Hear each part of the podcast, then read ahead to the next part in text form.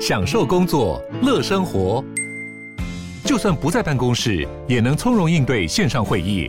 HP Dragonfly 透过专业的 HP Presence 设计，内建降噪及会议快速键，搭配清晰的 Bang & Olufsen 音效，增强音讯及视讯功能。HP Dragonfly 顶级商务笔电，采用 Windows 11专业版，让您在会议中享有最佳的视觉和听觉品质。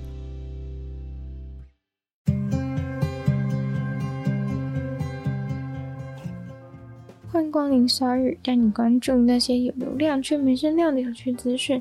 用十分钟的零碎时间，一起跟上这个永远跟不上的世界。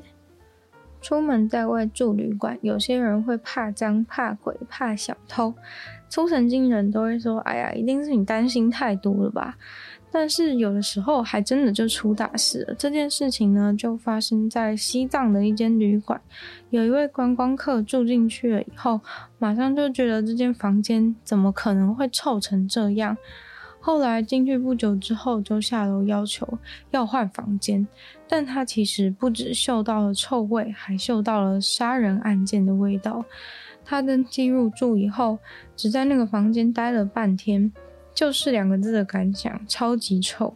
但他起初还以为是因为楼下面包店，或者是单纯自己脚太臭，最终觉得是这个房间本身的问题，才下楼去反映。这位观光客张先生入住的饭店是一间在网红界蛮有名的饭店。他换去别的房间以后就没事了，所以原本也没有多想。结果过没两天，他就被叫回去原本的那间臭房间，里面还站了一堆警察。他当然是好奇的问，说是发生什么事情了。结果警察就说。呃，先生，你前几天待了半天的那个房间，其实是有一具尸体啊，有人死在你的房间里面。这种时候呢，张先生怎么可能不接下去问那个关键的问题？人是死在哪里？结果答案就是在你的床底下。那这时候就紧张喽，一定会很担心自己被当成嫌疑犯，毕竟他也是跟尸体共处了半天。不过警察安慰他说：“不用太担心，因为那具尸体已经躺在床底下好几天了。推测的死亡时间呢，应该是比他抵达旅馆的时间点还要更早。目前，中国警方已经在一台前往兰州的火车上抓到了一名这个杀人的嫌疑犯。”但是这件事情对于当事人来说，还是造成了极大的心理阴影。他说，自从他得知他曾经坐在一个床下面有尸体以后，每天晚上都辗转难眠，两三点都没有办法睡觉。就算睡着了，只要有一丁点的风吹草动，他也会马上醒过来，看起来整个人的精神状态都已经受到了影响。还记得上次提过，可能因为杀人即将被制裁的熊熊，经传有可能是抓错熊了，但是 DNA 都比对过了，有可能还会抓错吗？不过这个是动保团体的说法，那只嫌疑熊，十七岁的 JJ 死，被以杀害二十六岁慢跑男子为由被抓起来等待处置。新闻媒体说，这位男子很不幸的是近代唯一一位被熊杀死的意大利人。原本所有的证据都是指向了 JJ 死，犹豫的点只是说到底要处决他，还是对他做别的处理。但是动保团体却冲出来创了一个 Facebook 的粉砖，叫做 JJ 四是无辜的。总之，他们就是说，这起杀人案件绝对不可能是 JJ 四做的。这个动保团体认为，兽医做的 DNA 测试当中显示，伤痕明明是公熊的犬齿所伤，但是 JJ 四是一只母熊。他们说，牙齿对于动物来说就像指纹一样，所以不可能是 JJ 四咬的。意大利该省的省长主要是想要直接把熊杀了，一劳永逸，但是因为前面动保团体声援，所以悬置中。不过，连意大利环境部长都呼吁，希望可以让熊移动到别的地方，不要杀它。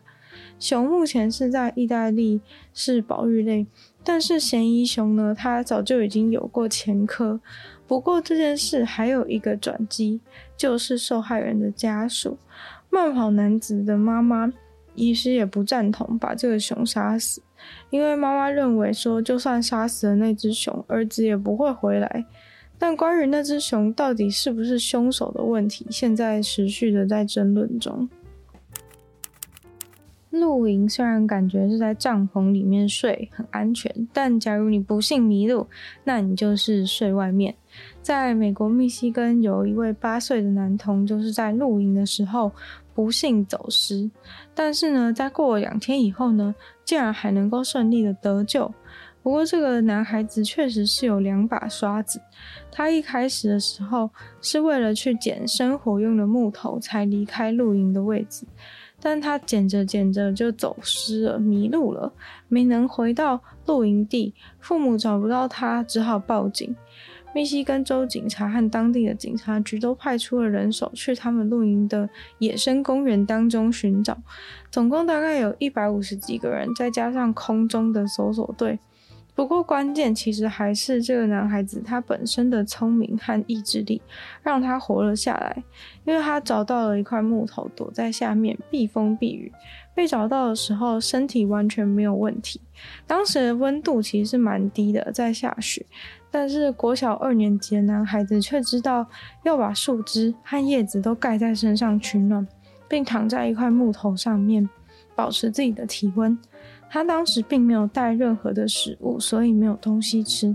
但是他两天之内都靠吃雪来保持身体所需的水分。一位野外求生专家就说：“叶子真的是很方便可以保暖的工具。”他说：“如果你睡在一整堆叶子里面的话，就算是在很冷的地方，在叶子堆里面扭一扭，就能够保持基础的身体体温。”基本上只要能够把空气全部都锁在空隙里，就能够保暖。据说男孩子一开始是沿着一条步道一直往前走，但是走着走着就没路了，而他很聪明的决定要停下来等待救援。当救援团队的志工找到他的时候，都想说：“哇，他一定吓坏了，或是很虚弱，想要把他扛着走。”但没有想到，男孩竟然还说：“哦，他想要自己走路，看起来斗志还很高昂。”大家都对他刮目相看。换作是其他的成人，也有可能是既害怕又虚弱的状态了。一位二十三岁的网红在 Snapchat 上面拥有一百八十万的追踪者。比这个数据更加惊奇的是，现在她同时在网络上有一千个线上男朋友。她每天会花十分钟到几个小时的时间，单独的时间跟这些男朋友相处，可以跟他们讲一些心事啊，讨论未来啊，或者亲密对谈。但是呢，一个人怎么可能有这么多的时间呢？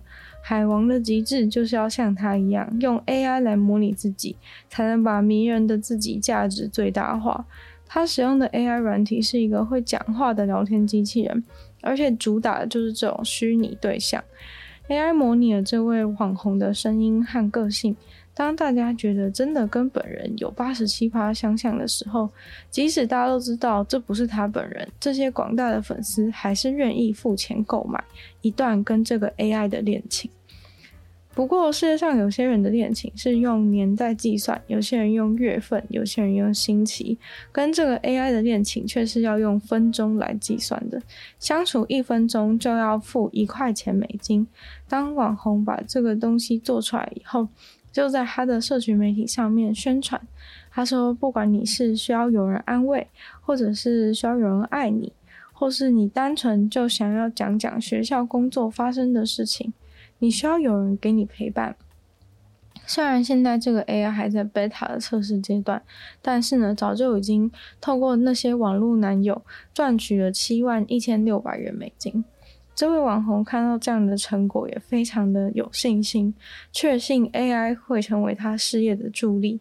他每天都会发两百五十篇的 Snapchat。他很想要跟粉丝互动，但是呢，根本不可能有那么多的时间跟每个人一个一个交谈。他觉得这个 AI 工具将会改变世界。有了这个工具以后，这位网红认为未来应该一个月能为他赚取五百万美金，而这个只是他对于会员数量的基础期待。他的一百八十万追踪者当中，他预估大概会有两万人愿意加入会员。目前，这个 AI 工具已经模拟出各种知名人物，像是贾伯斯啊、川普或是泰勒斯。跟其他的 AI 机器人不同的是，它更能够与人产生情感连接，甚至取代人类。今天的鲨鱼就到这边结束了，再次感谢订阅赞助的会员：Ian 大龄男子 James、黑衣人毛毛、黑牡丹还有 ZC。就希望其他愿意支持鲨鱼创作的朋友可以在下方找到非常的连结。那如果喜欢我的话呢，记得多多把这个节目分享出去，更多人知道，或在 Apple Podcast 帮我留星星、写下评论。